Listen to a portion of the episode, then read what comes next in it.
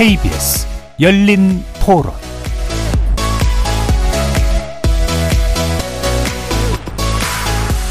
안녕하십니까. KBS 열린 토론 정준희입니다. 국민의 생명과 안전을 위해 국가는 어디 있었는지, 국가는 무엇을 하였는지, 이제는 국가가 답하여야 합니다. 두 번 다시 유사한 사고가 생기지 않는 재발 방지 대책을 꼼꼼히 짜는 그런 모범적인 국정조사가 되기를 상상할 수 없는 사회적 대참사를 치른 우리 국민의 준엄한 명령을 집권 여당도 결국은 거슬 수 없었다.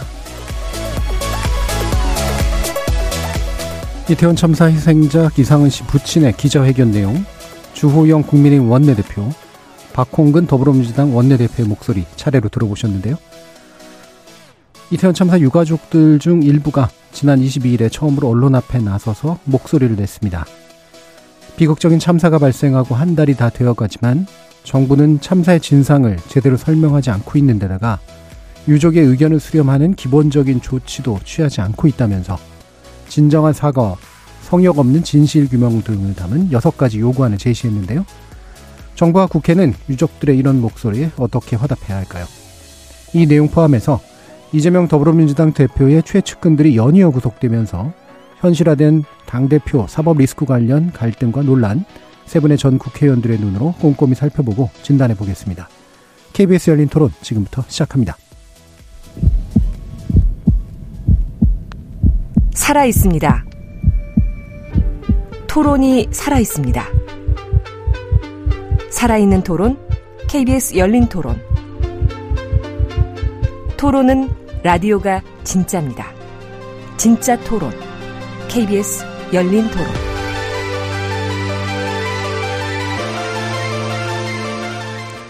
여의도 협치의 기술 같이 해주시는 세 분 소개해 드립니다. 김영우 전 국민의힘 의원 나오셨습니다. 네, 안녕하세요. 신경민 전 더불어민주당 의원 함께 하셨습니다. 네, 신경민입니다. 안녕하십니까? 박원석 전 정의당 의원 자리해 주셨습니다. 네, 안녕하세요. 박원석입니다. 문자로 참여하실 분은 샵 9730으로 의견 남겨주시면 됩니다. 단문은 50원, 장문은 100원에 정보 이용료가 붙습니다. KBS 모바일 콩 그리고 유튜브를 통해서도 무료로 참여하실 수 있습니다. 자, 지난 22일에 12구 이태원 참사 유족들이 처음으로 기자회견을 가졌죠. 어, 정부의 진정한 사과를 요구하는 목소리가 일단 가장 첫 목소리였다고 할 수 있습니다. 어, 기타 여러 가지 요구 사항까지도 좀 나왔었는데요. 이분들의 목소리를 어떻게 또 받아들여야 될지 김영 의원님부터 말씀 주시죠. 네, 지난 22일 날 유가족 28분이 모였다고 그래요. 그리고 이분들에 대해서는 그 민주사회를 위한 변호사 모임 민변이죠. 예. 민변이 이제 그 유가족의 법적 대리를 맡은 것 같습니다. 그 유가족들이 그날 어 여러 가지 그 자신들의 그 케이스죠 경우 경우를 좀 얘기를 했고 어 정말 그 가슴 아픈 그 사연이더라고요 전부 다. 예. 네, 그래서 저도 뭐 20대 아들하고 딸을 둔 그 부모 입장에서 어 너무나 가슴이 아팠습니다. 그리고 그날 이제 한 아, 여섯 가지 정도 어 요구 사항이 좀 있었습니다. 근데 제가 볼 때 그런 요구 사항이 뭐 무리가 있는 요구 사항은 아니라고 봐요. 예. 예. 예, 정부의 뭐 진정한 사과라든지 철저한 책임 규명이라든지 그다음에 이제 또 뭐 피해자들의 참여를 보장하는 그런 진상 책임 규명이 됐으면 예. 좋겠다라는 건데 음 제가 볼 때는 그거 자체는 뭐 무리한 아, 요구 사항은 아니다. 아, 지금 이제 그야말로 국가적인 차원에서는 에, 상당히 좀 적극적으로 그, 그 요구 사항에 대해서 예. 어, 움직일 필요가 있겠다라는 음. 생각이 들고요.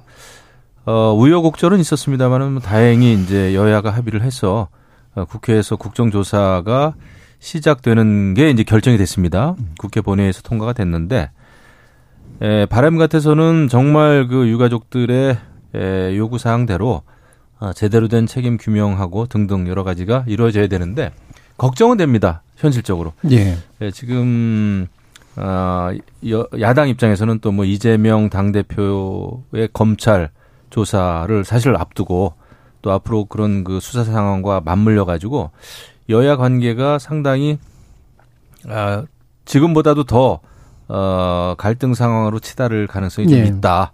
아마 이런 것이 국정조사 과정 내내 영향을 주지 않겠나 이런 생각은 좀 해봅니다. 예. 아, 그래서 예, 더더욱 아, 제대로 된 국정조사가 이루어지도록 여야가 좀 노력하는 게 굉장히 중요하지 않겠나 이런 예, 생각을 예. 해봅니다. 음, 그러니까 유족들의 요구사항이 전반적으로 어, 요구할 만한 그런 내용으로 받아들여지고 그 중에 또 이제 국, 국정조사하고 또 연결이 돼 있는데 이게 불행히도 갈등 상황에서 진행돼서 이게 혹시라도 실망을 주면 어떡하나 이제 그런 우려가 좀 있으셨던 것 같아요. 신경민 의원님 말씀 주시죠. 어, 민변 주관으로 이제 유가족들이 참여를 한 거였죠. 근데 경위를 들어봤더니요. 이 유가족들이 여러 군데 NGO를 찾아다녔던 예, 거예요. 예. 그러니까 지금 벌써 한 달 가까이 되는데 어, 이 유가족들이 어디로 가야 될지를 몰라가지고 음. 여기저기를 갔다 그래요. 그래서 그 여기저기 문을 두드렸던 아, 그 NGO들이 모여가지고 이걸 어떻게 했으면 좋겠느냐라고 하다가 그러면 민변이 간사 NGO가 되자. 예, 예. 그렇게 해서 민변이 간사 역할을 하면서 음. 뭐 참여연대랄지 와이랄지 뭐 이런 데하고 함께 공동 대응을 하기로 했다고 얘기를 들었어요. 이제 여기서 나타나는 건 뭐냐면요. 지금까지 드러난 걸 보면은 사전 대비 안 했던 건 뭐 거의 확인이 됐습니다. 음. 그리고 또 하나는 현장 즉각 대응도 제대로 안 됐습니다. 그날 그렇게 절규와 비명과 호소가 있었는데도 어, 모든 경찰의 112 기능이 마비가 됐고 구청도 어, 상황 관제실이 아예 그냥 문을 닫은 거나 마찬가지였고요. 겨우 모세혈관에 해당하는 이태원 파출소하고 소방, 이태원 소방서 정도가 움직인 거예요. 그나마 겨우. 그러니까 현장 대응도 꽝이었습니다. 그런데 이제 문제가 되는 건 사후 조치. 사후 조치라는 건 이제 유가족들이 어 최초에 154명이 사망을 했으니까요. 154명의 유가족들이 있었을 테니까 유가족들하고 함께 울어주고 함께 에, 얘기를 하면서 뭘 해야 될지를 물어주고 해야 되는 그게 이제 행정 기능이 안 돌아간 겁니다. 예. 오히려 적극적으로 유가족들 이 150, 160 가족들을 어떻게 소통을 못하게 나누냐에 행정력이 집중이 됐다고 볼 수가 있어요. 예. 그러니까 그런 걸로 봐. 그러니까 이분들이 얼마나 답답하고 속이 타고 정말 슬픔이 더 배가 됐겠어요. 그러니까 막 전지를 돌아다닌 거죠. 음. 그러니까 그 경위가 한 달 동안의 경위가 그 기자회견을 통해서 드러난 겁니다. 예. 그렇다면 이건 사전 대비 현장 즉각 대응 못한 건 하여튼 뭐 그렇다고 쳐- 치고요. 이건 이건 이제 엄청난 잘못을 한 거니까요.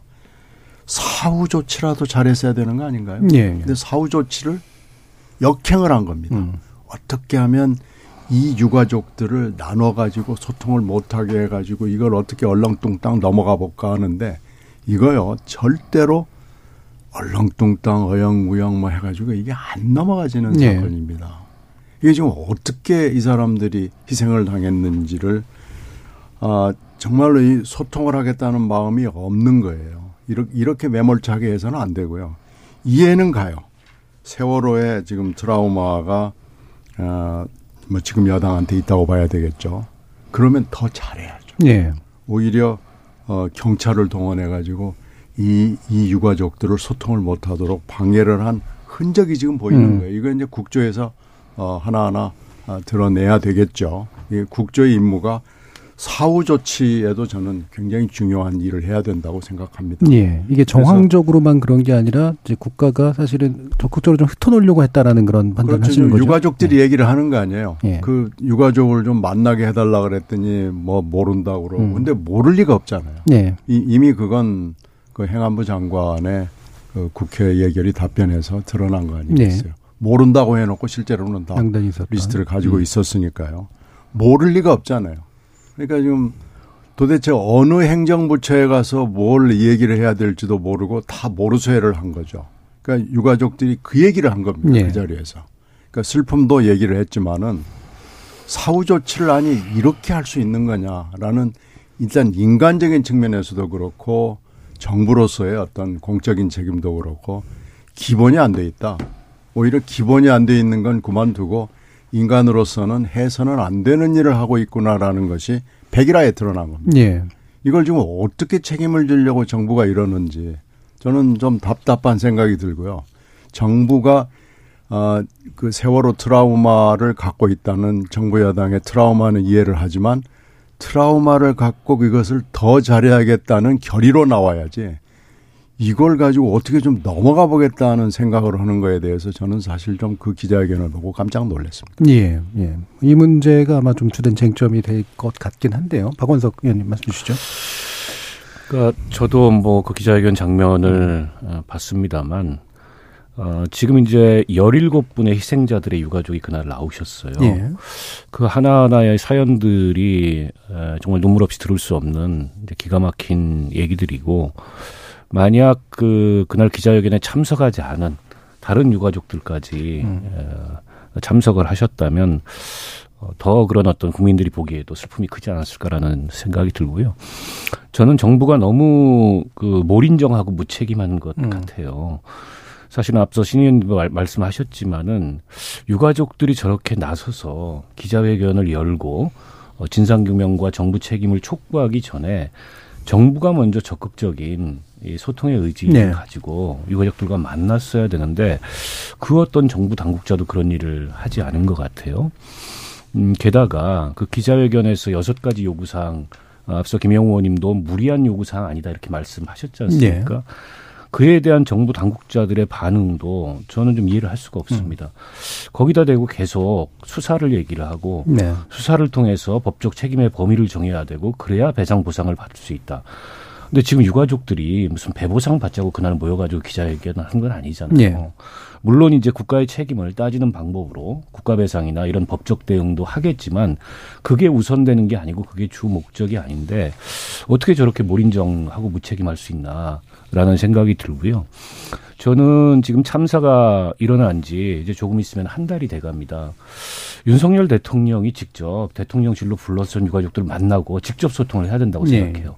그렇게 위로하고 그리고 수사가 됐건 국정조사가 됐건 어떤 결과가 나오든 그 유가족들이 요구하는 그 여섯 가지 사항 대통령으로서 최선을 다하겠다. 이런 마음을 보여줘야지 조금이라도 유가족들한테 위로가 되고 어 그리고 유가족들도 뭔가 책임 있는 정부의 조치 이런 걸 기대할 수 있지 않습, 네. 않겠습니까? 과거에 이제 세월호 참사가 났을 때 많이 늦긴 했지만 박근혜 전 대통령도 유가족들을 만났어요. 아, 물론 뭐 박근혜 전 대통령이 유가족들을 만났다 그래서 그 유가족들이 위로를 받은 것도 아니었고 여전히 세월호의 진상 규명에 미, 미진한 부분이 있긴 합니다만 어, 그때를 반면교사 삼아서라도 예. 더 늦기 전에 그 참사 한 달이 가기 전에 저는 유가족들 전부든 아니면 유가족들과 소통해서 대표단을 구성해서든 대통령실을 불러서 만나야 된다. 예. 진심으로 사과하고 진심으로 위로하고 진심으로 정부가 이 책임을 다하겠다라는 의지를 보여줘야 저는 지금 저렇게 상처받은 유가족들의 마음이 조금이라도 위로가 되지 않을까 싶고요.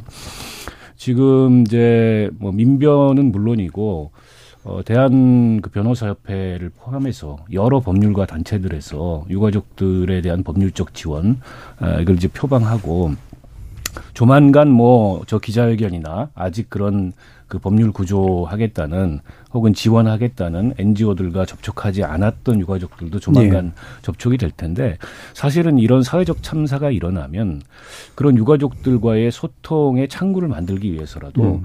정부가 유가족들 간의 모임을 주선을 예. 하고 그리고 제대로 된 사실은 이게 그 추모 절차였다면 합동 장례식을 할 건지 합동 위령식을 할 건지 이런 것들도 물어봤어야 된다는 예. 말이죠. 근데 어떻게든 이게 그 이걸 분산시키려고 44개 병원에서 장례식이 치러졌어요. 44개 병원에서 장례식이 치러지다 보니까 유가족들 간에 어, 소통이 전혀 될 수가 없었고 이제 막 어, 시작을 하는 건데 그 세월호 당시에 그걸 이제 정부는 트라우마로 갖고 있어서 그런지 모르겠으나 세월호 당시에도 정부가 책임 있게 좀 더 책임 있게 행동을 했다면 이제 유가족들과의 관계가 저는 그렇지 않았으리라고 생각합니다. 얼마 전에 있었던 명단 공개도 마찬가지예요. 어, 지금이라도 사실은 유가족들의 의견을 물어서 저는 합동 추모 공간도 마련하고 음. 그리고 명단 뭐 또 영정 어, 제대로 된 그런 추모 그 형식을 갖춰서 어, 지원을 하는 게 맞다라고 예. 생각을 하고요. 아무튼 그 유가족들이 공식적인 요구 사항을 내놓은 거니까 정부가 이에 대해서 앞으로 어떻게 반응하는지 지켜보겠습니다. 예. 음, 결국에는 이 부분을 조금 더 논의해 봤으면 좋겠는데요. 그러니까 일단 유족들이 이제 바라는 건 이제 위로해 주는 그런 태도 그리고 참여시키는 거, 그러니까 이 진상규명 과정이라든가 기타 이후의 과정에 보상의 문제는 나중으로 친다고 하더라도 이 부분인데 왜 정부는 직접 만나서 위로를 해주는 것도 적었고 참여도 잘 안 시키려고 그러고 특히나 제일 중요한 게 이른바 유족 협의체라든가 이런 것들을 적극적으로 주선해가지고 거기서의 집단적인 의견하고 정부의 의견을 조율해 나가는 그런 과정들이 나야 되는데 자꾸 분산시키려 한다. 이제 이런 이제 그 시각이잖아요. 이 부분에 대해서 김명훈님 어떻게 생각하시나요? 그제 생각에는 이런 일이 벌어지면은 우리가 흔히 이제 two track 예. 뭐 이런 얘기를 하는데 두 가지 방향에서 일이 좀 진전이 됐으면 좋았겠다 생각이 음. 듭니다. 하나는 그 법적인 문제에 있어서 이제 책임을 규명하는 문제. 예. 에, 이런 거는 굉장히 중요한 문제고 음. 어 빨리 그 해결을 해야 될 문제예요. 그래서 지금 이제 특수본에서 이제 수사를 진행하고 있는데 그런 이제 수사라고 하는 그 법적 책임을 묻기 위한 조사는 그거는 뭐 이루어져야 됩니다. 국가적인 차원에서. 음. 그런데 이제 이 또 국정을 운영하고 이제 정치를 하는 입장에서는 예. 그 법적인 책임과 함께 중요한 것은 정치적인 책임이라는 말이에요. 저는 요즘에 지금 정치 돌아가는 거 보면 뭐 여당이든 야당이든 똑같은 것 같아요. 이 정치적인 책임을 잘 안 지려고 하는 것 같습니다. 예. 주변 측근이 구속이 돼도 거기에 대해서 뭐 대국민 사죄나 사과할 생각을 안 하는 야당이나 아니면 또 이런 일이 벌어졌을 때 물론 이제 윤석열 대통령은 그 이런저런 그 공식 석상에서의 사죄 사과 뭐 이런 그 의사 표명은 있긴 했는데 좀 더 이 사건 이, 이 이태원 대참사라고 하는 이태원 참사에 대해서 좀 종합적인 그런 대국민 그 뭐라 그럴까 입장 표명이 좀 있었으면 했어요. 제가 네. 이제 여러 차례 얘기를 네. 했는데 그 사실 해외 순방 그 가시기 전에 했으면 네, 좋았겠다 싶었는데 이제 뭐 그게 안 됐습니다. 예. 아, 그래서 저는 음, 그 타이밍도 물론 중요하겠지만은 어느 정도 1차 수사 결과 발표와 함께 예, 그런 것이 이루어지는 것이 좋지 않겠나 생각이 들어요. 예. 제가 말씀드리고자 하는 것은 정치적인 책임도 굉장히 중요한 거거든요. 예. 어, 그런데 그런 것이 잘 진행이 안 된다는 것에 대해서는 제가 상당한 그 아쉬움을 가지고 있습니다. 예. 자, 그래서 말씀 주시는 것처럼 이렇게 이제 법 적인 책임 정도와 수사 정도의 프레임 안에서만 주로 정부가 돌아가기 때문에 생기는 격차가 좀 있는 것 같은데요. 어, 그 부분을 일단 뭐 수사로 진행한다고 하더라도 결국은 그 부족한 부분을 이제 국조로 어떻게든 채워보겠다라고 하는 게 이제 야당이라든가 아니면 유족들의 이제 또 의견이기도 한데 아까 말씀 주신 것처럼 이제 국조가 잘 될까? 이 부분에 대한 또 우려도 있잖아요. 현재 합의된 내용과 그 합의된 내용이 근데 제대로 좀 굴러갈 것 같지 않은 예, 합의도 좀 우여곡절이 있었지만 합의 이후에도 제대로 좀 굴러갈 것 같지 않아서 정치적으로 좀 어떤 판단들을 하시는지 신 의원님 좀 말씀 주실까요? 어, 국회가 일을 안 할 수는 없죠. 예. 국회가 하기는 해야 되는데 이런 엄청난 사태를 놓고 국회가 손을 놓고 있다는 건 안 되는데요. 지금 여야의 그 상태를 보면 잘 될 것 같지는 않아요. 음. 그러나 뭐 국조는 해야죠. 오늘 뭐 합의도 마침 되고 의결도 됐으니까 뭐 하긴 할 텐데 국조만 합의한다고 해서 국조가 잘 굴러간다고 볼 수는 없거든요. 예. 뭐 이제 필요한 조건은 갖춰졌지만 그러니까 형태는 갖춰졌는데 이제 여기서 어떻게 굴러갈지는 저는 사실 개인적으로 잘 안 될 것 같은 예감을 갖습니다. 예. 근데 또 여야 보고 조용히 입 다물고 있으라고 그러면 국조도 안 돼 버리니까 그렇게 할 수는 없는데 여야는 정말로 국조에 전념을 하겠다는 자세를 갖지 않는다면 여당은 여당대로 계산을 할 거고 야당은 또 야당대로 계산을 해서 이게 제대로 될 것 같지 않다는 뭐 하여튼 두려움은 좀 있습니다. 예. 그렇다 그러면은 정부가 아 정부가 이제 대통령실을 포함한 정부죠. 정부가 좀 이 이 판국은 좀 끌고 가야 되는 거 아닌가라고 생각을 하는데 지난 한 달 동안 사실 제대로 되지가 않았어요. 그래서 국조는 이제 뭐 여야에 하여튼 양식에 맡기고 어 굴러가도록 하는 게 좋고요. 첫 번째 경찰의 셀프 수사부터 어 이게 잘못됐습니다. 어저 그저께 기자회견에서도 셀프 수사에 대해서 유족들이 몇 분 불만을 토로하더라고요. 그 누구도 믿을 수 없죠. 경찰의 셀프 수사 잘못됐고요. 수사부터 잘못됐습니다. 그리고 국가 추모 기관도 추모를 하지 뭐 추궁을 하는 게 아니다라고 가이드라인을 줘버려 가지고 이분들 얘기를 언론이 실는 것을 굉장히 꺼려했어요. 네. 오히려 외신들이 와가지고 특파원들이 이런 안타까운 사연이 있다고 할 정도로 이게 외신을 통해서 우리 국민들이 들어야 되는 사태가 됐단 말이에요. 그러니까 지금 한 달 가까이 지났지만 이게 좀 잘못됐다는 것을 빨리 인정을 하고 처음부터 다시 한번 시작해 보자 하는 기분으로 해야 됩니다. 처음부터 다시 한다는 것은 대통령과 관계 장관들이 일단 이 유가족들하고 무릎을 맞대고 만나서 예. 손을 잡고 울어야 됩니다. 음.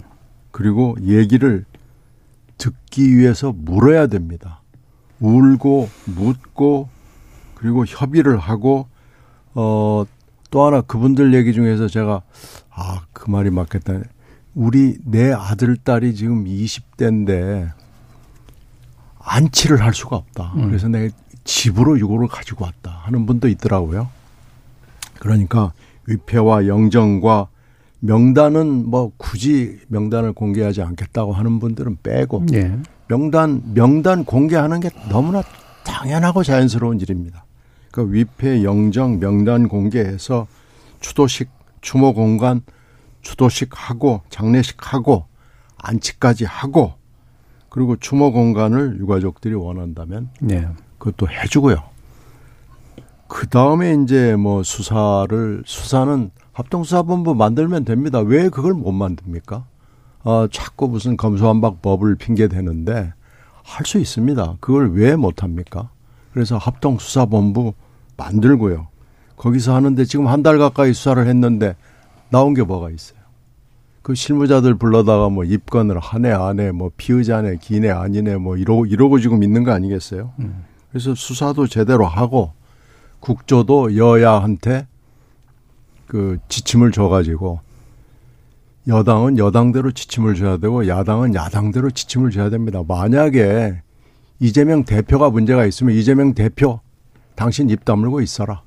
그렇게 하고 여야는 어, 문제가 있거나 하여튼 이 태도에 문제가 있는 거 다 떼내고 국조를 그럼 엄숙하게 하고 제가 항상 주장하는 게 또 하나 있습니다. 장기적으로 코미션을 구성을 해서 예. 한 2년 정도 잡고 이 진상 진상 조사하고 장기적 대책해 가지고 우리가 힐스보로 영국의 그 사태도 그렇고 어 9.11 사태도 그렇고요. 한 2, 3년 예. 힐스보로 같은 것은 뭐 한 20년 가까이 했거든요. 몇번 했죠. 그러니까 9.11그 코미션 같은 모델을 해서 전문가와 여야 측의 명망가하고 객관적이고 중립적인 사람들로 해서 음. 조사위원회 구성해서 대책까지 마련하자. 이래서 이번에 한번 수범과 모범을 만들어 보면 우리가 이런 재난을 막을 수 있죠. 근데 만약에 이렇게 가면 가는 행로나 결론이 빤합니다. 예. 그래서 이걸 좀 근본적으로 다시 한번 어저께 났다고 생각하고 오늘부터 저는 다시 한다는 기분으로 하지 않으면 이분들의 눈물을 닦아줄 수 없다고 생각합니다. 정부의 조치 그리고 수사 제대로 된 수사 그리고 장기적인 조사 그리고 이제 여야가 이제 국회라는 입장에서 이제 국조를 하는 것 원칙적인 것들을 다 짚어주셨는데 국조 문제를 좀 더 짚어가가지고요. 지금 이제 일단 합의된 내용을 보면 특위 구성이 이제 민주당 아홉 명 국민의힘 일곱 명 그다음 비교섭에서 두명 아마 정의당에서도 한 명 들어가지 않을까 싶은데요. 요 인원이고 45일간 연장 가능하고 그다음에 조사 대상에서 이제 또 쟁점들이 좀 붙었죠. 지금 대통령실은 들어가 있긴 한데 아, 검찰청은 빠, 어, 검찰은 조금 빠졌는데 대검을 이제 법무부가 빠졌죠. 대검을 넣을 거냐 말 거냐 가지고 또 오늘 붙었습니다. 이런 것들이 이제 좀 구체적인 쟁점이 돼야 되는가에 대해서도 또 고민이 있어서요. 박원석 의원님 의견 주시죠. 일단 뭐 오늘 오전에 신경전이 좀 있었습니다. 음, 결국 대검찰청이 지금 뭐 수사권도 없고 음.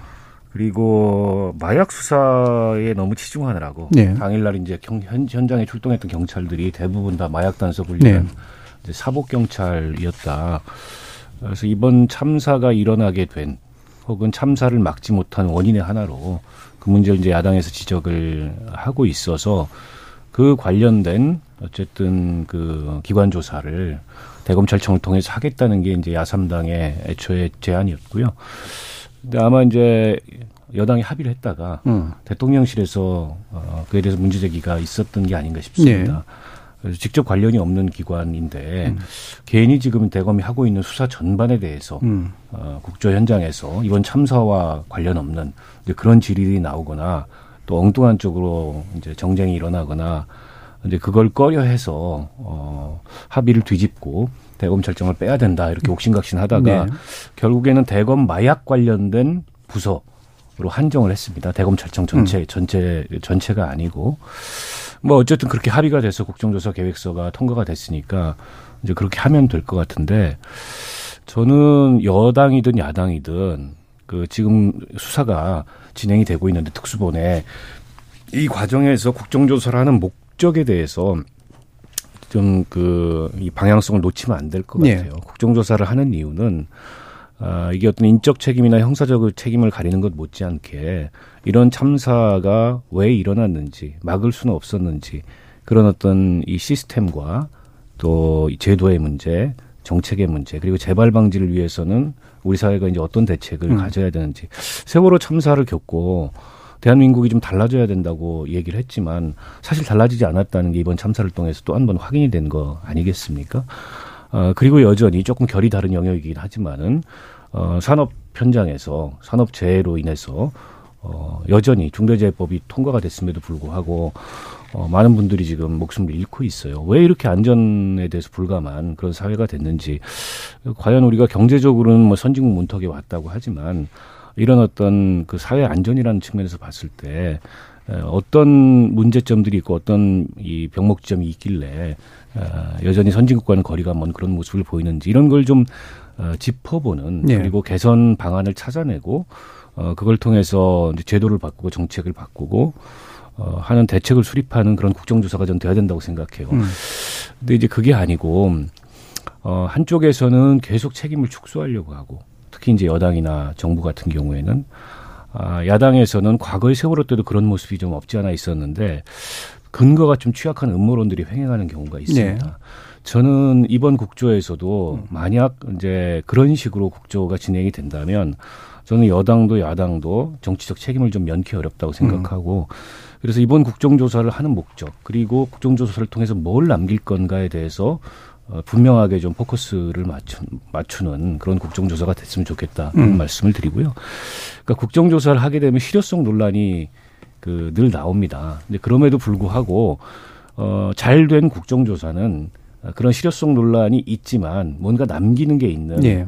어, 있었던 데 반해서 그렇지 못한 국정조사도 많이 있었거든요.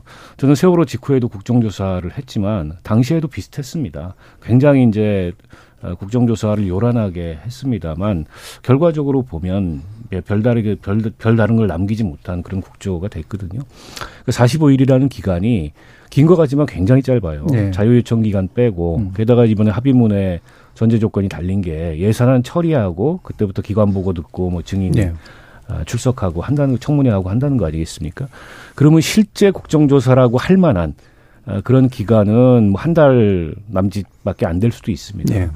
그, 그 물론 이제 연장할 수 있습니다. 국회 본회의에서 음. 의결하면 어, 제가 보기에 여당은 뭐 연장에 대해서 반대할 가능성이 높은데 여당도 그러지 말고 음. 미진하다 싶으면은 한 차례 더 기간을 연장해서라도 지금 유가족들이나 국민들이 보기에 어, 여전히 부족한 점이 있다 하더라도 국회 국정조사가 쓸모없는 국정조사가 아니었다. 음. 근데 이런 평가를 남길 수 있는 그런 국정조사를 하기를 여야 모두에 좀 부탁을 어, 드리겠고요. 이게 또 여당에서 계속 이제 증인 채택에 비협조를 하거나 네. 최소화하려고 어, 하거나 또 정부에서 그 기관 자료 제출이나 이런 것들을 뭐 통상의 국, 국감이나 국조하면은 그 자료 많이 숨기려고 막 그 신경전. 근데 그런 모습만큼은 이번에는 정말 보이지 않았으면 좋겠다. 예. 부탁을 드리고 싶습니다. 예. 그래서 어 1분 마치기 전에 짧게라도 이 부분을 짧게씩만 더 짚었으면 좋겠는데요. 이게 보통 이제 국정조사가 진행됐을 때 어, 부정적인 결론으로 가는 경우는 방금 말씀 주신 것처럼 이제 하나만 한 맹탕인 그래서 새로운 게 별로 없는 이런 게 이제 대표적이긴 하고요. 그 다음에 이제 파행이잖아요. 그래서 계속 이렇게 늘어지고 안 하고 그러다가 서로 고함 지르고 그러면서 꼴 보기 싫은 어떤 장면들이 좀 연출이 되는 이 두 가지가 연결돼서 파행 끝에 맹탕이 있어지는 경우들이 좀 많았습니다만 아, 이런 것들을 좀 막기 위해서는 어떤 일들을 해야 될까 또는 그런 게좀 뭔가 이렇게 제대로 진행되지 않기 않게 되는 그런 여야가 아, 실제로 쓸 수 있는 잘못된 방법들은 어떤 게 있을까라고 먼저 좀 짚어주시면 거기에 유의해서 또 어, 우리 청취자들이 또 바라볼 수도 있을 테니까요. 어떤 점들이 과거에 좀 많이 나왔었고 이런 것들을 좀 유의해서 봤으면 좋겠다는 생각이 좀 드시는지 김영우 의원. 참 어려운 문제인데요. 예. 사실 저는 좀 이제 아까도 말씀드렸습니다만 걱정이 좀 됩니다. 그리고 제가 오늘 주목해서 봤던 뉴스는 사실은 이거 뭐 당의 어떤 내부 사정일 수도 있겠지만은 이를테면 김기현 의원 또 이용 의원 또 장재원 의원은 그 반대표를 던졌어요. 네. 음. 근데 저는 어, 그 뉴스를 보고 야 이게 당내 분란이 그러니까 국정조사를 하면서도 음. 하면서도 당내에서는 이런 또 이견들이 있구나. 음. 특히 이제 소위 에, 또 권성동 의원은 또 이제 불참했다 그러고요. 네. 그렇게 보면은 소위 언론에서 아이 이 뉴스를 또 계속 그 쟁점화 시키겠구나. 음. 결국 친윤은 친윤계 의원들은 반대했고 음. 그렇다면은 우리 당내가 또 친윤 비윤의 그런 갈등 상황으로 가서 음. 이 국정조사를 하는 데 있어서도 국정조사에 참여하는 그 특위 위원들이 굉장히 또 부담을 느낄 수도 네, 있겠구나. 힘을 못 받는. 네, 음. 그래서 음. 사실 국정조사가 좀 잘 되려면은 뭐 대통령도 대통령실에서도 힘을 실어줘야 되고 음. 뭐 그렇습니다. 그, 그래야 되지 않겠어요? 네. 여야 간에 같이 하는 이제 특위이기 때문에. 근데 출발부터 어, 좀 쉽지 않겠다라는 생각을 했어요. 어쨌거나 하지만 저는 이, 이, 이 문제를 또 한없이 이 정치 쟁점화를 위한 그 계속 연장전에 연장전으로 가고 이런 거는 저는 반대입니다. 네, 네.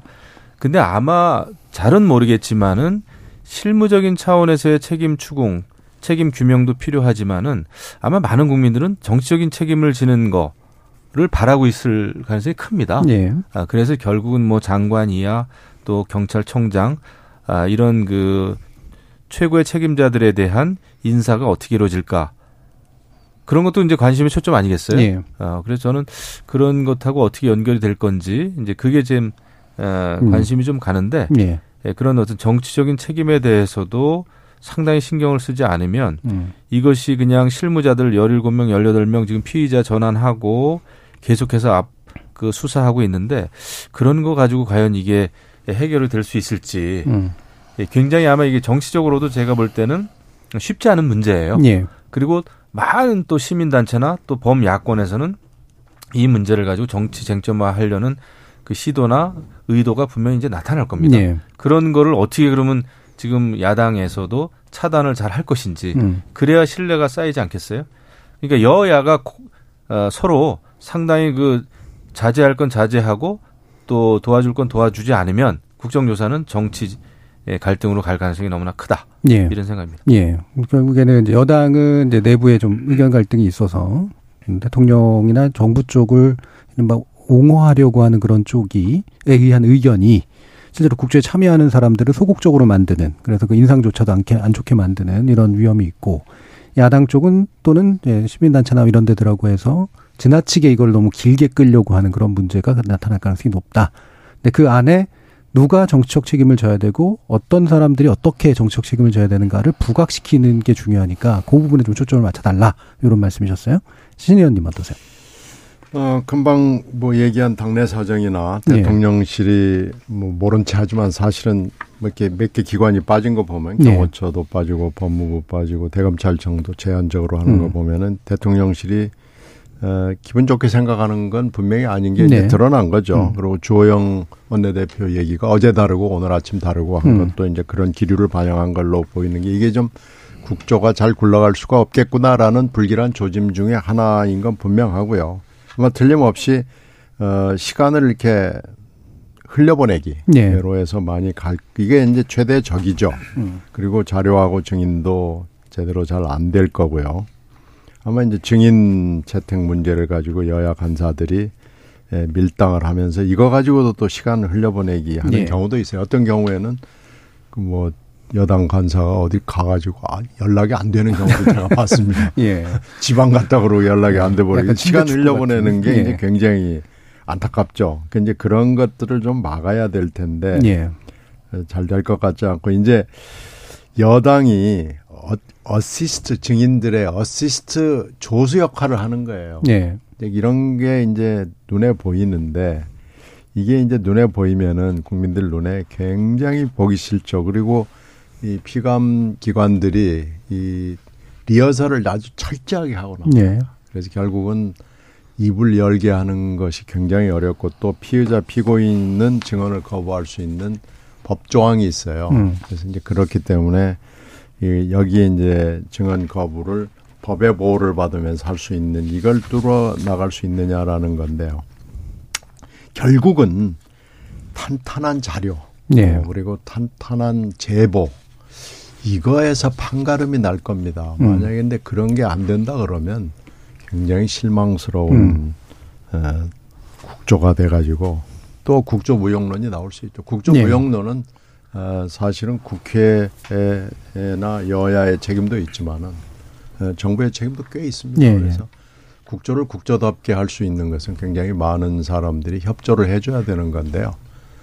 저는 이런 이게 지금의 조짐이나 이게 앞으로의 여러 가지 전망으로 봤을 때 이번 국조가 국민들 눈앞에서 매우 실망스러운 모습을 음. 보일까봐 좀 걱정이 되는 예. 편입니다. 지금 월드컵 시즌인데 이른바 침대 축구를 하는 일이 생기면 안 된다. 근데 그럴 가능성이 높다. 자료와 제보의 힘이 결국은 결정적이다. 예. 박원석 위원님. 그렇죠. 뭐 음. 자료 제보 많이 들어올 거라고 음. 보고요.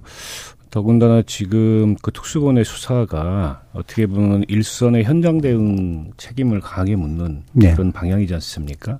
그에 대해서 이제 경찰이나 소방 쪽에 여러 가지 겉으로 드러내지 못하는 불만들이 누적되고 있는 걸로 보이고 아마 일선 경찰이나 소방 쪽에서 음. 많은 제보가 오지 않을까 저는 네. 이렇게 예상을 하고 특히 이제 대통령실 용산 이전 이후에 에, 어떻게 이제 업무 과부하가 걸렸고 어, 구조적으로 음. 어, 이런 어떤 취약성을 누적했는지 어, 그런 관련해서 제보들이 들어올 가능성이 높고 야당도 아마 그 지점을 날카롭게 겨누지 않을까 예. 아, 예상이 되는데요. 그 전에 오늘 뭐 반대 13분의 의원이 반대를 음. 하고 20몇 명인가가 기권을 했는데 공교롭게도 대부분 윤핵관이라고 하는 예. 분들이 반대를 했어요. 저는 이게 이제 대통령실의 기류를 드러내는 게 아닌가. 음. 그래서 굉장한 불길함을 갖고 있습니다. 이번에 이제 직접적인 그이 기관 보고를 해야 될 대통령실 그 소속도 있지 않습니까? 국정상황실이나 국가안보실이나 또 위기관리센터 이런 데들이 이제 국정조사 대상기관으로 선정이 됐는데 거기서 대통령실이 보여주는 태도가 결국에는 이번 국정조사에 대한 어, 정부 여당의 태도를 결정짓지 않을까 싶어요. 근데 제가 앞서도 말씀드렸지만 어쨌든 국정조사는 수사하고 다릅니다. 이건 법적 책임 그 이전에 어떤 정치적 책임, 제도의 문제, 또 정책의 문제 이런 것들에 대해서 전반적으로 되짚어 보는 거기 때문에 오히려 이런 어떤 참사가 계속 반복되는 그런 원인을 깊이 들여다보고 어 그걸 그 개선하기 위해서 좀 능동적으로 이 정부도 여당도 국정조사에 임했으면 좋겠다 이런 예. 생각이 들어요. 어, 그 대목에서 제일 아쉬운 거는 여전히 이상민 장관이 자리를 차지하고 있습니다. 유가족들도 이상민 씨 당장 물러나야 된다라고 요기를 요구를 하고 있는데 어, 또 국정조사 나와가지고 마찬가지로 책임 회피성 발언을 반복하거나 이런 모습이 연출이 되고 또 대통령실이 아, 그런 유사한 모습을 보인다면 어, 야당 입장에서는 또 그걸 가장 가만히 있을 수는 없잖아요. 그럼 또 언- 언성이 높아질 거고 이제 정쟁 비슷하게 아, 이렇게 돌아갈 가능성이 높은데 그래서 저는 야당이 어떻게 국정조사를 잘 준비하고 또 좀 국민들이나 유가족들이 느끼는 그런 궁금증에 대해서 잘 묻는가 음. 아, 이것도 중요하지만 결국에는 국정조사를 받는 정부의 태도 또 어쨌든 국회에서 어 정부를 보통 이제 감싸는데 여당이 어떤 태도로 국정조사에 임하느냐 이게 굉장히 중요할 것 같아요. 오히려 정부는 그 성역 없이 국정조사에 임하겠다 이런 자세를 먼저 보이고 또 여당도 뭐 야당보다 더 능동적으로 음. 어, 이런 일의 재발 방지를 위해서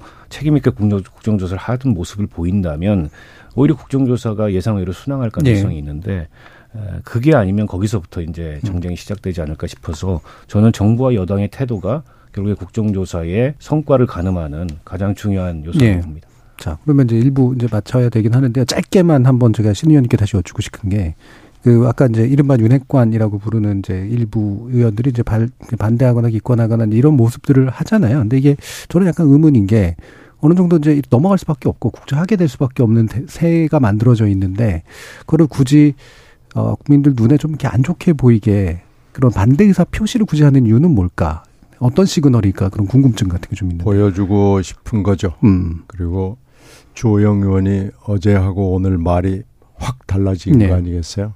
주호영 의원은 원내대표는 윤핵관이 될 수 없는 사람이라는 것이 음. 여러 번 지금 입증이 됐고요. 음. 그 주호영 의원의 돈에 있는 메시지도 있고 예. 대통령실에 보이는 메시지도 있고 이게 어떻게 보면 그 이런 분들이 보면 또 어, 쉽게 당선될 수 있는 지역의 분들이 음. 많아요. 예. 그러니까 그런 그 선거의 문화, 선거의 제도 뭐 이런 거하고 다 지금 관련이 있어서 공천 입고로 당선인 음. 분들이 굉장히 많다 하는 특징들이 있고 하여튼 이게 전부 정치적 기류와 관련이 있어서 아, 참 국조 험난하구나라는 느낌을 받습니다. 예. 그러니까 자신의 지역 기반이 튼튼한 또는 지지 기반이 튼튼한 데 대한 어떤 일종의 액션이고 동시에 대통령실에 보여주기고 또 비주류에 대한 일종의 견제. 주호영 원내에 네. 대한 경고도 담고 음. 있죠. 알겠습니다. 자, 일부의 내용은 그러니까 유족들의 기자회견 이후로 어, 국정조사의 문제까지도 이태원 참사에 관련해서 좀 논의를 해봤는데요. 지금까지 들어온 청취자 문자 들어보고 가겠습니다. 정희진 문자 캐스터. 네, 지금까지 여러분이 보내주신 문자들 소개합니다.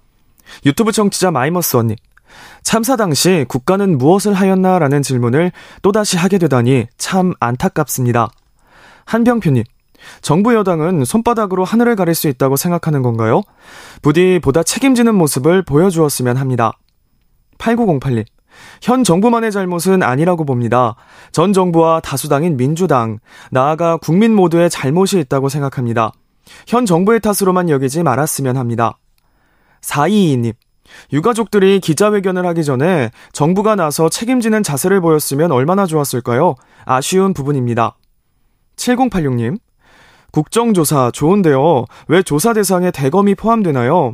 마약 수사는 왜 포함되죠? 정치적으로 이용하겠다는 의도가 있다고 봅니다. 진짜 원인을 밝힐 국정조사를 실시해주세요. 유튜브 청취자 태산줄령님. 정부 태도, 몰인정하고 무책임해 보입니다. 유가족들 생각하면 정말 가슴이 아픈데, 이제라도 유족들의 목소리에 귀 기울여 주십시오. 0013님, 이번 국정조사야말로 제대로 좀 해주십시오. 제발 내 가족에게도 닥칠 수 있는 참사라고 생각하시고, 권한이 크면 책임 또한 막중함을 명심하시기 바랍니다. 라고 보내주셨네요. 네, KBS 열린 토론. 이 시간은 영상으로도 생중계하고 있습니다. 유튜브에 들어가셔서 KBS 일라디오 또는 KBS 열린 토론을 검색하시면 지금 바로 토론하는 모습 보실 수 있습니다. 방송을 듣고 계신 여러분이 시민 농객입니다. 계속해서 청취자 여러분들의 날카로운 시선과 의견 보내주세요. 지금까지 문자캐스터 정희진이었습니다. 토론이 세상을 바꿀 수는 없습니다. 하지만 토론 없이 바꿀 수 있는 세상은 어디에도 없습니다.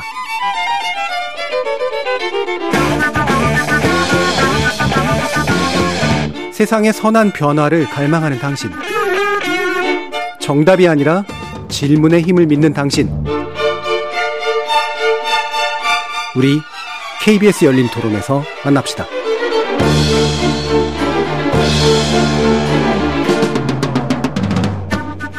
KBS 열린 토론 2부 신경민 전 더불어민주당 의원, 박원석 전 정의당 의원, 김영우 전 국민의힘 의원 이렇게 세 분과 함께 어, 민주당 상황 살펴볼 텐데요. 어, 일단 김용 전 민주연구원 부원장, 정진산 전 대표 정무실장이 어, 구속됐죠. 그리고 어, 그 구속 적부심도 이제 기각된 그런 상태입니다. 그래서 이게 이제 그 이재명 대표에게 향해지는 검찰 수사에 거의 막바지 단계까지 오고 있는 거 아니냐라고 이제 많이들 관측하고 계시는 것 같은데요. 자, 이 이것에 대해서 이재명 대표는 어떤 식으로 답하는 것이 맞는가를 가지고 이제 논란들이 좀 있습니다. 자, 박원석 의원님 먼저 좀 말씀해 주시죠. 글쎄요, 저는 이재명 대표가 그 법적 책임을 어, 대응하는 것 이전에 음.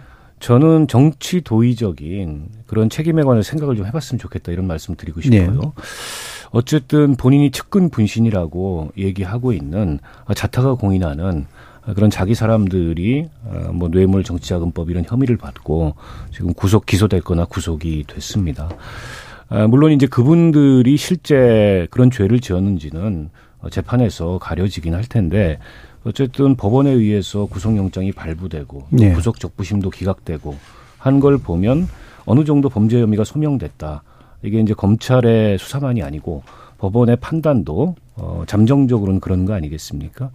그로 인해서 지금 민주당도 상당한 그 위기에 몰려 있고 이재명 대표 개인도 위기에 몰려 있고 그리고 국민들도 과연 이 사건이 어디로 어떻게 갈 건가 이걸 지켜보고 있는 상황인데 어, 그런 차원에서 어쨌든 무리를 빚은 거에 대해서 어, 자기 가까운 사람들로 인해서 어, 그에 대해서는 정치도의적인 그 책임의 차원에서 어, 입장을 내는 게 필요하지 않을까. 근데 이제 이재명 대표 지금까지 나온 입장은 뭐 검찰의 이 아주 기획된 네. 정치 탄압이고 유검무죄, 무검유죄 이 얘기만 지금 반복을 하고 있어요. 어, 그리고 사건의 실체와 관련해서 어떤 팩트를 가지고서 반박을 하는 것도 아니고 네. 어쨌든 이게 정치보복이다 이런 프레임으로만 대응을 하고 있는데 그런 대응이 그다지 그렇게 설득력이 있는 것 같지는 않아요. 그리고 민주당 내에서도 뭐 일부긴 하지만 그런 정치 도의적인 차원에서 대국민 입장 표명이 필요한 거 아니냐. 그걸 안 한다면 지금 윤석열 정부가 보이는 모습하고 뭐가 다르냐. 근데 이런 의견들이 있는 것 같아요. 근데 저는 이것도 너무 늦으면 안 된다고 생각을 음. 합니다. 지금 어쨌든 정진상 씨가 아, 적부심이 기각됐고 이제 뭐 한 2주 있으면은 기소 여부가 결정이 될 텐데 그 전에 정진상 씨 기소 결정 나기 전에 이미 이제 김용 씨는 구속 기소된 상황이니까 음. 아, 그런 차원의 입장 표명이 있고 이 문제에 대해서 진위를 내가 가리겠다. 그리고 법정에서 예. 어 그리고 수사 과정에서 당당하게 반론할 건 반론하고 대응하겠다. 이런 입장을 어, 밝히는 게 좋지 않을까. 그런 그런 입장을 밝히지 않으면 음. 이게 사법적 대응과 정치적 대응이 구분이 안 돼요. 네. 그러니까 민주당으로서는 사실 이게 가장 염려되는 상황일 수 있다고 저는 보거든요.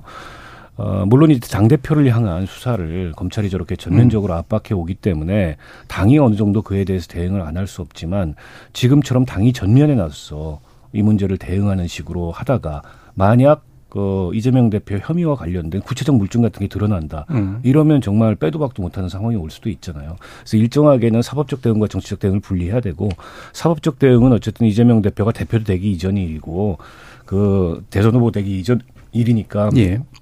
어쨌든 본인의 그 결백함을 입증하기 위해 최선을 다하되 어쨌든 당이 이거를 정치의 문제로 어, 전면 대응하는 거는 조금 위험할 수 있겠다는 생각이 듭니다. 예. 그러니까 굳이 정리를 하자면 어, 그 진실이 무엇이건 간에 어쨌든 현재와 같은 혼란이 야기된 것에 대해서 측근들과 연루된 문제로 이 부분에 대해서는 이제 유감을 표명하고 어, 실제 수사에 의해서 밝혀지게 되는 여러 가지 문제들에 는 법적 대응은 내가 진위를 제대로 가리기 위해서 제대로 대응하겠다. 이런 식으로 이제 하는 게 현재 이 대표 입장으로는 좋을 것 같다. 이재명 대표가 과거에 그런 얘기를 했었거든요. 예. 대표된 직후에 어쨌든 이게 당이 대응할 문제가 아니고 예. 법률적으로 내가 대응할 문제고 당은 어 이거보다는 민생에 좀 힘써줘라 음. 이렇게 얘기를 했었는데 최근 들어서 그 입장이 조금 후퇴되고 있는 게 아닌가 예. 예. 싶어요. 오히려 예. 그에 대해서 아무 말을 안 하면서 어, 당이 전면에 나서게 되고 당을 전면에 내세우는 듯한 모습을 보이고 있어서 그렇게 한다면 조금 좀 민주당으로서 위험할 수 있겠다는 생각이 듭니다. 음, 알겠습니다. 자, 그러면 김영우 의원 의견 먼저 좀 들어볼까요? 그 사실 지금 제1 야당의 대표인 이재명 대표와 관련해서 어, 정말 모든 그 지금 민주당이 이재명 대표 구하기 또는 이재명 대표 측근들 구하기에 나선 것처럼 이렇게 돼버리지 않았습니까? 음. 지금 그 우리나라가 처한 사안이 상황이 뭐 경제 위기 그다음에 어, 북한은 연일 무슨 뭐 미사일 또 포 발사 실험하고 오늘도 또 이제 북한의 김여정은 윤석열 그 대통령 윤석열 정부를 아주 그 천박한 용어로 비판 뭐 천지 바보 이런 얘기를 하면서 예. 그러니까 이런 위중한 상황에서 제일 야당의 당 대표가 얼마나 중요한 합니까? 그 여당에 대해서도 정책이 잘못됐으면 정책적인 비판을 해야 될 그런 위치고요. 그런데 온통 대장동 그 일당 그 비리 이거를 업무하느라고 민주당이 너무나 여념이 없어요. 이거는 이재명 대표의 잘못이 가장 크죠. 근데 이런 상황에서 대국민 사죄나 뭐 유감 표명이 한마디도 없고 무조건 검찰의 야당 탄압이다, 민주화의 후퇴다, 민주주의의 후퇴다 이런 얘기만 하고 있습니다. 그래서 어 민주당도 참 깝깝하다 이런 생각이 음. 좀 듭니다. 그래서 어 야당이 대한 정당으로서의 어떤 그 위치를 그 위상을 만들어 가야 될 텐데 그거하고는 거리가 너무 멀어 보여요. 그리고 이 뭐 유검 무죄, 뭐 무검 유죄 이런 그 잘 무슨 얘기인지도 모르는 얘기를 이제 계속 하면서 어, 마치 지금의 검찰 수사가 굉장히 조작돼 있고 음모론적인 차원에서 야당 탄압을 위해서 하는 양. 하지만 냉정하게 얘기하면 모든 게 다 부패 비리, 뭐 정치 자금 이런 거 아닙니까? 이런 걸 왜 민주당의 다른 의원들이 또 엄호를 해야 되는지 그것도 이해가 안 가요. 그래서 굉장히 지금은 비정상적으로 좀 흘러가고 있다. 그래서 어 민주당도 어 이렇게 되면은 결국 어 내분으로 가지 않겠나. 이게 시간 문제라고 생각을 합니다. 그래서 앞으로 이 민주당이 과연 언제까지 이재명 대표 또는 이재명 대표 측근들을 엄호할 수 있을 것인가. 그것이 참 제가 볼 때는 음, 어, 좀 관심거리인데요. 아무튼 지금 정상적인 여야 관계는 아니다. 이런 생각을 좀 합니다. 예. 자, 신경민 의원님. 지금 수사 진행 상황으로 보면은요, 어, 정진상 실장은 이제 기소만 남은 상황인 것 같아요. 네. 이미 구속 잡으시면 뭐 별로 기대도 않았지만 바로 어, 기각이 됐기 때문에 이제 기소 날짜가 아마 12월 초로 제가 알고 있습니다. 12월 7일 내지 8일쯤 되면은 어, 뭐 구속 기소가 된다고 보고요. 네.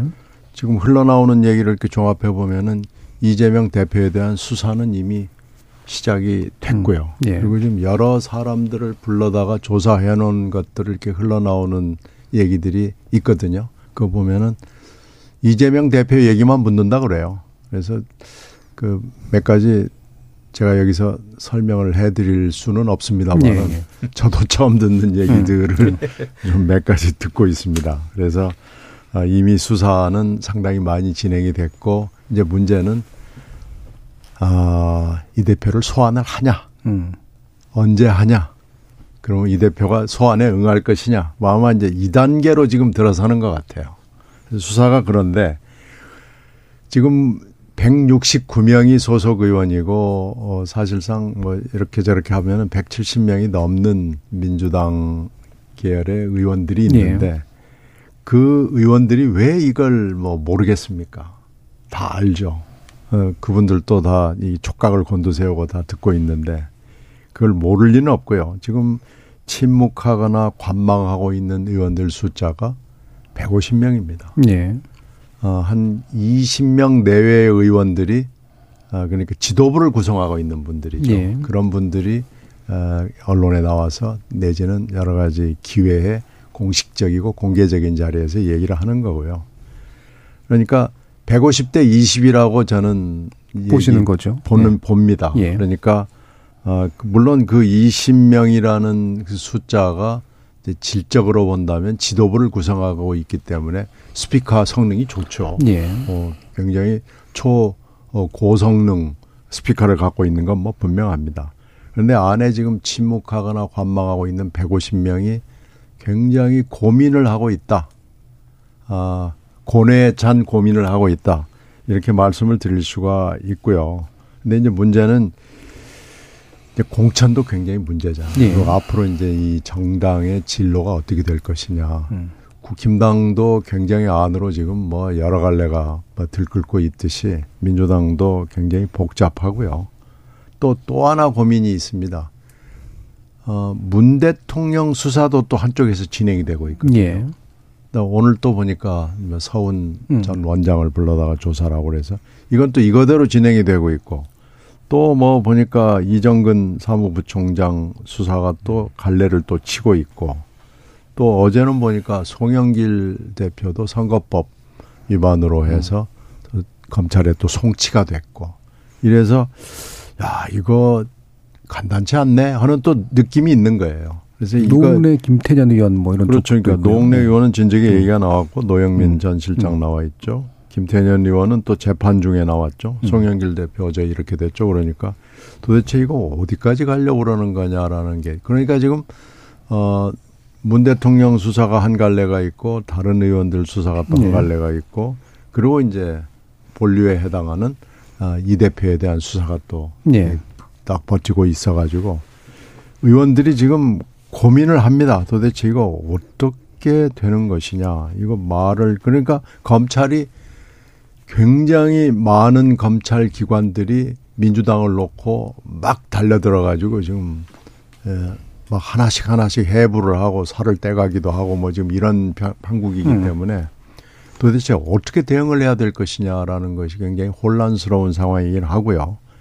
그러나 대표의 문제는 지금 여러 가지 흘러나오는 걸 종합해 볼 때 대충 아 검찰이 이런 쪽으로 지금 가는구나라는 것은 감지를 하고 있죠. 예. 그래서 어느 순간에 이 침묵하고 관망하는 150명 정도의 의원들이 무슨 의사 표시를 해야 되는 것이냐라는 걸 지금 고민하고 있는 단계라고 말씀드릴 수 있습니다. 예. 그 의사 표현의 고민 단계가 좀 더 깊어질지가 모르겠는데 그러다 보니까 이제 호사가들 같은 경우 이낙연 전 대표를 자꾸 이제 호출하잖아요. 이 부분에 대한 가능성은 어떤가요? 아, 제가 이낙연 대표 그 부분이 이제 그저께 어저께 그 어, 중앙일보예요. 연, 연속해서 두 가지 기사가 났는데 세 가지입니다. 조기 귀국한다. 음. 근데 그건 전혀 가능성이 없습니다. 예. 그리고 또 하나는 어, 친 이낙연계 의원들이 집단으로 워싱턴을 방문한다. 예. 그것도 가능성이 없습니다. 음. 다만 아, 친 이낙연계 의원들이 굉장히 많거든요. 음. 그, 그분들이 어, 어디 흩어지지 않고 그냥 가만히 침묵 관망하고 있는 거예요. 예. 그러니까 그분들이 많기 때문에 어떤 한두 분이 아, 네, 이 국회 예산 국회 끝나면 뭐 워싱턴으로 좀 이 대표를 뵈러 갈까? 뭐 이럴 수 있죠. 예. 예. 그런 정도 수준은 가능하다고 보는데 야, 우리 전부 한번 가서 뵙고 이거 한번 상의를 하자. 음. 이거 어떻게 했으면 좋겠냐. 이런 건 음. 전혀 기획된 바도 없고 음. 그럴 가능성이 저는 없다고 보고 있고요. 또 하나는 지금 다음 주 월요일 날 연대와 공생이라는 경선 당시에 딩크탱크가 아, 세미나를 합니다. 그런데 그것은 아, 그 당시에 같이 함께 일을 했던 학자 그룹들이 주동이 돼 가지고요. 아, 최근에 법인화를 했어요. 예, 그러니까 예. 그분들이 아, 우리가 우리가 그때 꿈꿔온 어, 대한민국을 위해서 모아놨던 이 지혜를 사장시키지 말고 한번 이걸 좀 활용할 수 있는 방법을 생각해 보자 그래서 그분들이 모여서 법인화를 했습니다. 음. 그래서 그분들이 법인화 기념으로 첫 세미나를 하는데요. 거기에 이낙연 대표가 무슨 영상으로 축사를 하거나 뭐 이런 계획 자체를 얘기한 바가 없습니다. 네. 네. 그러니까 그 보도 연속해서 이틀 나왔던 보도는 약간의 선정성을 음. 예, 가미해가지고 지금 이제 상황이 이렇게 수사 상황이 돌아가니까 그 뭐가 좀 포스트 이재명을 준비하고 있는 거 아니야?라고 하는데 사실 포스트 이재명을 준비하고 있는 분들은 제가 듣기에는 다른 분들이 네. 있습니다. 네. 그렇게 예, 저는 알고 있습니다. 음. 일종의 이제 군불때기에 이제 그 불려 나온 셈인 게 됐는데 그러니까 가만히. 조용히 있는데 네. 지금 찔벅거리는 건데 음. 그럴 생각이나 뭐 그럴 계획이나 이런 건 없습니다. 예. 어떻게 보세요, 김영원? 제가 뭐 이거 불필요한 가정일 수 있지만 제가 이낙연 전 대표였어도 가만히 있는 게 훨씬 득이 네. 될 겁니다. 만약에 지금 이재명 현직 당 대표가 아, 검찰 소환 조사 등을 앞두고 있는 이런 상황에서 만약에 이낙연 전 대표가 움직인다 하면은 또 좋게는 안 보일 가능성이 그렇죠. 있겠죠. 그래서 어, 이낙연 전 대표도 뭐 정치가 몇 단이겠어요. 음. 그러니까 가만히 계시는 게 아마 아, 그게 맞는 것 같고요. 지금 이제 민주당 전체적인 분위기는 이제 뭐 정성호, 그러니까 친명계 좌장 의원이죠.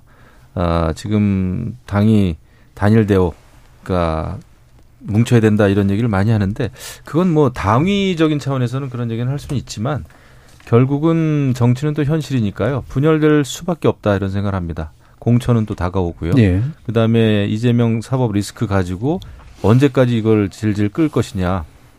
그렇게 할 수는 없겠죠. 당이라고 하는 것은 여러 가지 국정 전반에 대해서 지금 대비를 해야 되는 게 정당인데 또 정권 획득을 해야 되는 음. 그러니까 이제 국민들로부터 공감을 얻지 못하는 이런 그 사법 리스크 문제에 매몰될 수만은 없다 생각을 하고 지금 이제 뭐 정세균 전 의장님이나 뭐 김부겸 전 장관 이런 분들이 열심히 움직이고 있, 다 이런 또 예. 보도는 나오는데 뭐 그럴 수는 있겠습니다.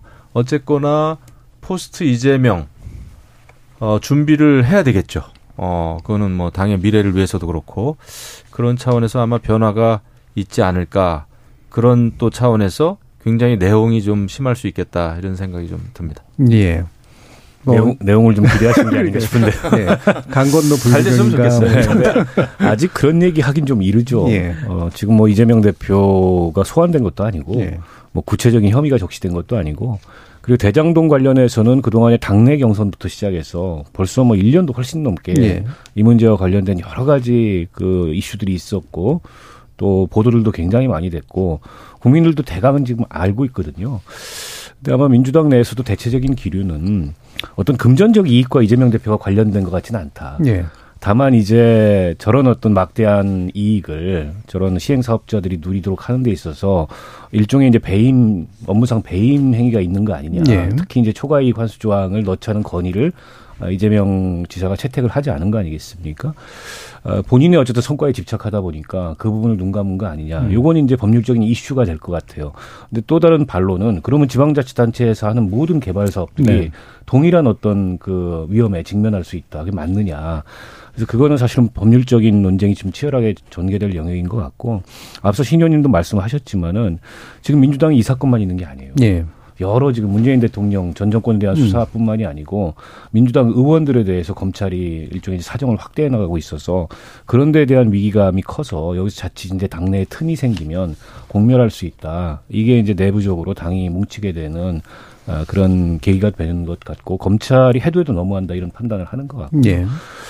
어, 이재명 대표가 이제 막상 소환이 되고 어, 그 법, 사법 리스크라는 게 아주 구체화된다. 음. 그러면 그때 가서 이제 당내 의견이 좀 분분할 수 있을 텐데 아직까지 그런 단계로까지 나간 것 같지는 않고요. 그래서 저는 이재명 대표가 이 상황에서 제가 모두에도 말씀드렸지만 정치적 책임과 아니 정치적 대응과 사법적 대응의 어, 분리 그리고 당은 어쨌든 민생이든 경제든 국회 제1당으로서 당의 역할에 집중을 하고 어, 지금 측근들 문제나 본인과 관련된 수사 문제는 법률적으로 그에 대해서도 치밀하게 대응을 하는 이제 그런 거를 먼저 이 가이드라인을 만들어줘야 음. 어떻게 보면 당내에서 지금 일어나고 있는 아, 이 논란이나 혹은 고민이나 이런 것들을 좀 무게를 덜어주지 않을까라는 생각이 들고요.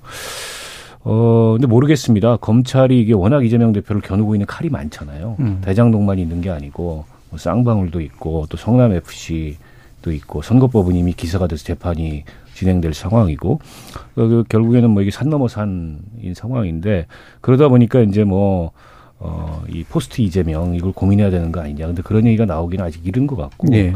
저는 이낙연 총리도 정세균 전 총리도 또 김부겸 예. 전 총리도 뭐 그렇게 가볍게 움직이시는 분들이 아니기 때문에 음. 그 호사가들의 그냥 관측이고 어, 그런 기사지 뭐 그게 지금 민주당의 주된 관심사는 아닌 것 같고 또 주된 관심사가 되기도 어렵죠 지금 상황에서. 예. 그리고 이거 뭐 약간 별개 얘기긴 합니다만 그심 대표 심전 대표님이 이제 국회가 바뀌어야 된다 이 얘기를 얼마 전에 하셨더라고요. 지금 지금 같은 상황이 특히나 이제 소수당들은 뭔가 할 수 있는 게 거의 없는 상태잖아요. 그렇죠. 예. 이게 뭐 이 거대 양당이 그 정치 정쟁이 이렇게 격화되고 큰 이슈, 뭐 사정과 같은 예. 큰 이슈가 덮이면 뭐 정책을 가지고 뭘 해보려고 그래도 이게 되는 게 아니고요. 오늘 그 국정조사 합의문 채택된 거 보면 국정조사만 합의한 게 아니고 거기에 여러 내용이 담겨 네. 있습니다. 예산안 처리에 대해서도 담겨 있고 또 지금 기후특위, 기후특위, 예, 예. 그다음에 인구특위, 음. 그리고 첨단 전략 산업 특위 이거를 국회에 구성하기로 했어요. 이게 음. 굉장히 중요하거든요. 예, 예. 이 하나하나 의제들이 굉장히 중요한데 저게 이제 1년간 임기를 갖는 특위인데 음. 저는 저 특위가 제대로 운영될까 싶어요. 상황이 이래서 예, 예. 보통 국회에서 저런 거 만들 때는 잘 만드는데 음. 제대로 운영된 그렇죠. 거를 못. 이름만 저도 과거에. 특위 해보고 회의 했습니다. 한번 하고 끝나는 네, 그런 많습니다. 경우들이 많아서 예. 전좀안 그래야 되는데 그런 면에서 오히려 이재명 대표가 제1당의 대표답게 어, 수사는 수사고 또 그에 대한 대응은 대응이고 이제 이런 어떤 대한민국 미래와 관련된 중요한 어젠다들에 관해서 당의 역량을 집중하자 네, 이런 모습을 좀 보여주는 게 여전히 그 지난- 대선의 그 차점자이자 또 민주당의 가장 그 어, 지금 큰 어쨌든 대선 주자 아니겠습니까? 예. 그런 면모가 아닐까 싶습니다. 예. 그래서 마지막으로 신경미 의원님께 이게 뭐 예전부터 예상하셨던 부분이긴 하잖아요. 요런 정도까지 와서 이게 정치의 틈이 엄청나게 좁아질 것이다. 결국은. 글쎄 이렇게 될줄 네. 사실 몰랐던 사람이 음. 거의 없는 거 아닌가요? 여기 앉아 계신 분들 포함해서요. 그럼에도 불구하고 어떤 정치적 입 여지를 좀 넓혀 나갈 수 있는 변수 내지 뭐 행동들이 좀 있을 수 있을까요? 저는 별로 없다고. 결국에는 예. 예, 윤 대통령 음, head to head로 간다. 뭐 음. 쪽도 뭐 거의 비슷할 거고요. 지금 검찰의 모든 검사들이 예. 하여튼 정치인들 특히 야당 정치인들을 다 거누고 있고 또 이 대표는 뭐 이재명 대표는 이걸 몰랐나요? 그래서 뭐 국회 배지 달고 대표 배지 달고 지지의원을 지도부에 몽땅 집어넣고 측근 당직하고 이거 다 지금 11월 12월쯤에는 이렇게 될 줄 몰랐던 사람은 대한민국에 거의 없다고 봐야 되고요. 음. 이걸 금방 말씀하신 세계의 기후 인구 첨단 전략 특위 같은 그리고 외교 뭐 안보 지금 뭐 경제 해가지고 이 모든 이슈들을 우리가 정말 이거 심각하게 한번 논의해 보자라고 말은 할 수 있겠죠. 그러나 저는 현실화되기는 매우 어려워서 참 답답합니다. 음. 그래서 아 이게 정말 어떻게 해야 되나 하는 음. 좀 안타까움이 있죠. 예. 김 의원님. 결국 그 제가 볼 때는 뭐 대선 연장 전입니다. 근데 이게 아마 총선까지는 저는 계속 이렇게 간다고 음. 보고요. 예. 그런데 이제 여당이든 야당이든 어, 정신을 차리고 정말 총선에서 잘 이겨서 국정을 또 잘 이끌어야 되겠다. 또 야- 야당의 경우에는 어, 총선에서 이겨서 정권을 다시 가져와야 되겠다. 그렇게 이제 정신을 번쩍 누가 먼저 차리느냐가 문제고요. 어느 정당이 그래도 개혁을 좀 더 빨리 해서 국민들의 공감을 얻을 수 있느냐 이런 와중이지만 그걸 누가 먼저 먼저 하느냐의 싸움인 것 같아요. 예. 네, 근데 근데 어느 당이 먼저 할지는 아직은 모르겠는데 야당도 참 희망이 없습니다. 제가 볼 때는 음. 여당은 더 없는 거 아니에요? 희망이 있는 데는 아무 데도 없는 건가요? 저는 좀 깝깝해요. 예, 예. 이렇게 정치 실종에다가 아, 서로에 대한 어떤 그게 없고 뭐 대선 전보다 더 심하지 않습니까? 예, 솔직히 예. 그 그렇죠. 국회 돌아가는 게 줄었죠. 예, 제가 음. 볼 때는 어 이거는 뭐 이렇게 정치를 해가지고는 음 국민들 마음을 얻기가 어려울 거예요. 예. 네. 알겠습니다. 아, 매번 이제 목요일마다 점점 힘들어지는 토론을 하게 되는 것 같긴 한데요. 그럼에도 불구하고 또 다음 주에는 그 다음 주에는 조금이라도 나은 그런 소식과 함께 아, 정치에 대한 좀 더 활발한 이야기를 할 수 있는 그러한 기회가 열리길 바라봅니다. 자, 오늘 KBS 열린 토론 목요일 코너는 이것으로 모두 마무리할 텐데요. 오늘 한- 토론 함께 해주신 세 분, 박원석 전 정의당 의원, 김용우 전 국민의힘 의원, 신경민 전 더불어민주당 의원, 세 분 모두 수고하셨습니다. 감사합니다. 고맙습니다. 맞습니다. 감사합니다. 자, 잠시 후 10시부터 시작되는 카타르 월드컵 조별리그 H조 한국과 우루과이의 경기는 1라디오와 유튜브 채널에서 동시 생중계 됩니다. 저희 KBS 라디오가 특별한 프로그램 준비했는데요. 2022 카타르 월드컵 특집 함께 꾸는 꿈 라디오 commentary box가 준비되어 있으니까요. 응원 메시지 예상 스코어 보내주신 분들께 추첨을 통해서 선물까지도 드린다고 하니까 많은 청취와 참여 부탁드리겠습니다. 자, 오늘 열린 토론 참여해주신 시민 논객 여러분 감사합니다. 지금까지 KBS 열린 토론 정준희였습니다.